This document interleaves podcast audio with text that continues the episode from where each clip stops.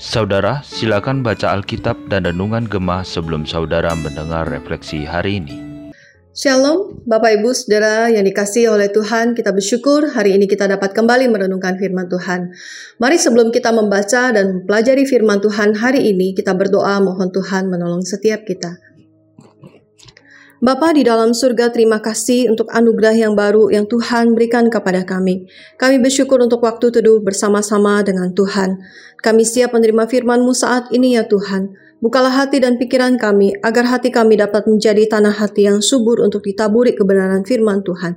Sehingga firman Tuhan dapat terus bertumbuh dan berbuah dalam kehidupan kami. Firman-Mu menolong kami, menuntun kami untuk kami dapat mengenal Tuhan dengan lebih baik, mengenal panggilan kami juga sebagai murid-murid-Mu. Terima kasih Bapa di surga, di dalam nama Tuhan Yesus kami bersyukur, kami berdoa. Amin. Bapak Ibu Saudara, pembacaan kita hari ini diambil dari Kisah Para Rasul, pasal yang pertama, ayat yang pertama sampai ayat yang ke-11. Kita tidak akan membaca bagian ini secara keseluruhan, tetapi kita akan memfokuskan di ayat yang ke-8. Bagian perikop ini, Bapak Ibu Saudara bisa menyiapkan waktu secara pribadi untuk membaca seluruh bagiannya. Mari kita baca di dalam Kisah Para Rasul, pasal 1 ayat yang ke-8. Demikian bunyi firman Tuhan. Tetapi kamu akan menerima kuasa kalau Roh Kudus turun ke atas kamu. Dan kamu akan menjadi saksiku di Yerusalem dan di seluruh Yudea dan Samaria dan sampai ke ujung bumi. Amin. Bapak Ibu Saudara, seorang saksi adalah seorang yang menyaksikan sebuah peristiwa yang penting atau luar biasa dan kemudian menceritakannya kepada orang lain.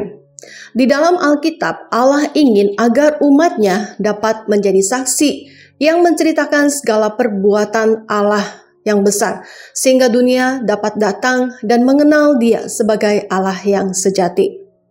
Di dalam Perjanjian Lama, orang Israel menjadi saksi atas segala perbuatan Tuhan yang ajaib ketika mereka dibawa keluar dari perbudakan di Mesir. Mereka disebut sebagai kerajaan imamat yang menghubungkan bangsa-bangsa lain kepada Allah Yahweh, Sang Raja dan Allah yang sejati. Tetapi di dalam perjalanan mereka gagal menjadi saksi Tuhan karena mereka segera melupakan perbuatan-perbuatan Tuhan yang ajaib dan mereka jatuh di dalam dosa penyembahan berhala. Kemudian Tuhan membangkitkan para nabi. Para nabi ini bersaksi kepada bangsa yang buta rohani dan tidak mengenal Allah, membawa mereka untuk kembali kepada Allah yang benar. Dan kemudian ketika Yesus datang, Ia menjadi saksi yang sejati yang memberitakan kepada dunia tentang Bapa. Ada orang-orang yang memberikan respon yang positif terhadap kesaksian Yesus, tetapi ada juga orang-orang yang menolak dan menentang bahkan membunuhnya. Tetapi Ia bangkit di hari yang ketiga. Murid-murid Yesus menjadi saksi mata atas kehidupan, pengajaran, peristiwa kematian, kebangkitan, dan kenaikan Yesus ke surga. Karena itu Tuhan Yesus mengutus murid-murid untuk menjadi seorang martureo, yaitu seorang saksi yang memberitakan kepada dunia tentang anugerah keselamatan dan pengampunan dosa di dalam Yesus Kristus. 1 Yohanes pasal yang pertama ayat yang ketiga berkata, "Apa yang telah kami lihat dan yang telah kami dengar, kami beritakan kepada kamu juga, supaya kamu pun beroleh persekutuan dengan kami. Dan persekutuan kami adalah persekutuan dengan Bapa dan dengan Anak-Nya, Yesus Kristus." Bapak Ibu Saudara, para rasul adalah saksi mata pertama atas kehidupan dan karya Tuhan Yesus. Dan sekarang berita itu dipercayakan kepada kita untuk diberitakan. Kita semua adalah saksi Yesus Kristus dan karyanya. Sebagai anak-anak Allah, kita punya panggilan yang sama, yaitu panggilan untuk menjadi saksi Kristus. Kita punya panggilan yang sama untuk menceritakan tentang siapa Yesus, apa yang telah Ia lakukan untuk mengampuni dosa dan menyelamatkan manusia yang berdosa. Kita dipanggil untuk memberitakan tentang jaminan hidup kekal yang Ia sediakan kepada mereka yang percaya. Bapak Ibu Saudara, seorang saksi memainkan peranan yang penting. Dan ketika kita menjadi pengikut Yesus, berarti kita menjadi saksi Yesus. Itu artinya kita punya peranan penting di tengah-tengah dunia ini untuk membawa berita tentang Yesus kepada dunia. Makna untuk menjadi saksi adalah kita memiliki informasi yang benar, yang penting dan relevan, serta memberitakannya kepada orang lain. Bapak Ibu Saudara, kita perlu menyadari bahwa tugas untuk bersaksi atau menjadi seorang saksi Kristus bukan hanya tugas hamba Tuhan, bukan tugas bidang penginjilan atau misi, bukan hanya tugas para misionaris, yayasan misi, dan sejenisnya. Tetapi bersaksi adalah tugas dari setiap kita, anak-anak Allah, yang telah menerima karya keselamatan di dalam Yesus Kristus. Mungkin kita bertanya, bagaimana saya bisa bersaksi?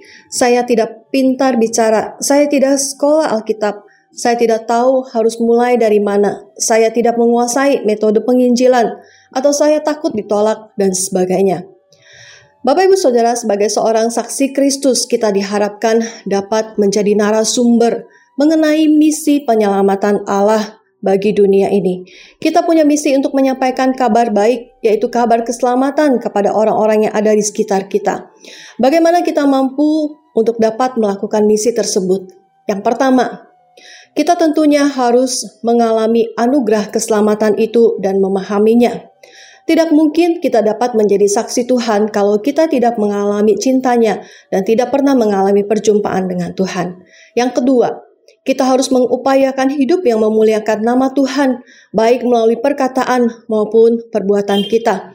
Untuk menjadi saksi Kristus, kita harus berupaya untuk mempraktekkan ajaran Yesus dalam kehidupan sehari-hari kita, supaya orang lain juga dapat melihat buah yang baik dari hidup kita, baik di tengah-tengah keluarga, di dalam sekolah, di tengah-tengah lingkungan pekerjaan, di dalam gereja, maupun di dalam kehidupan bermasyarakat. Sehingga kita, ketika kita menyaksikan Yesus, tidak menjadi batu sandungan bagi orang lain yang ada di sekitar kita.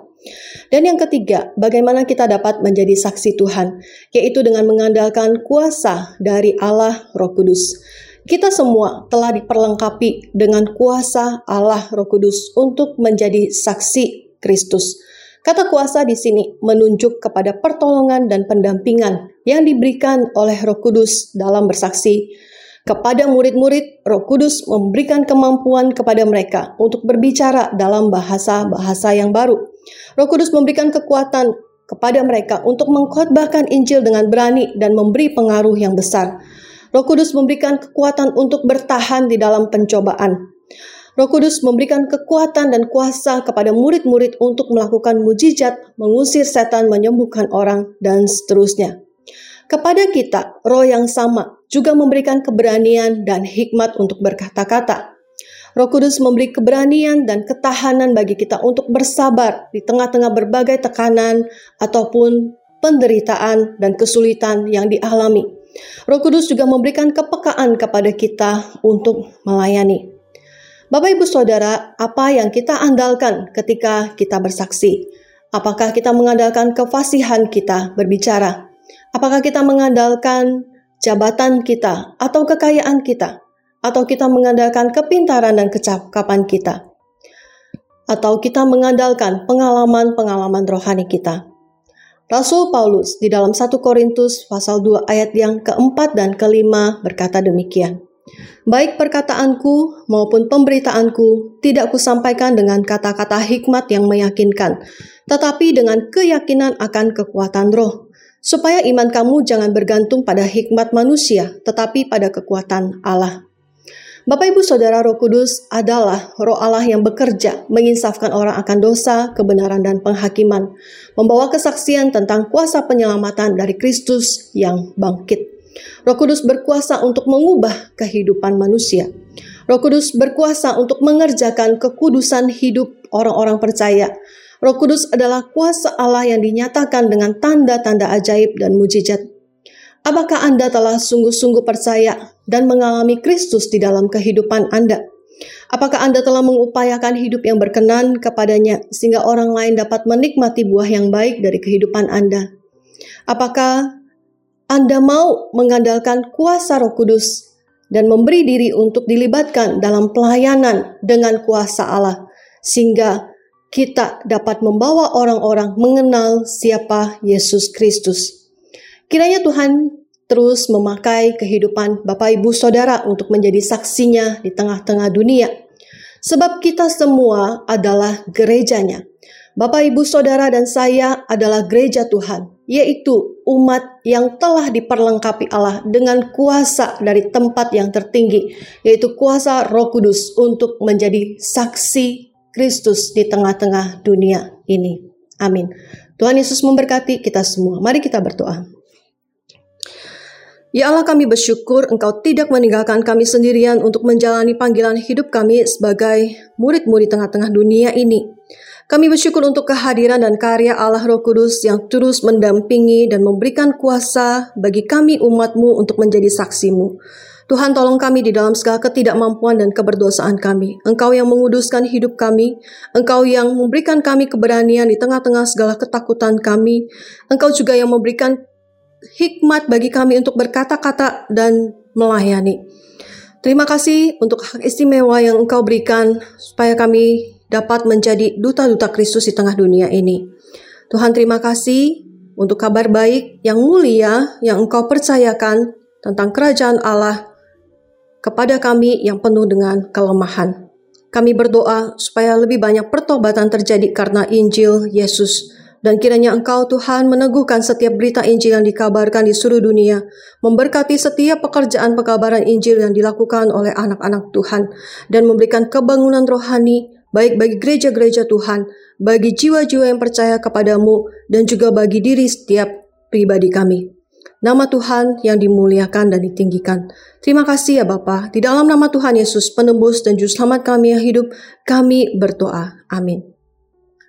Tuhan memberkati Bapak Ibu Saudara sekalian.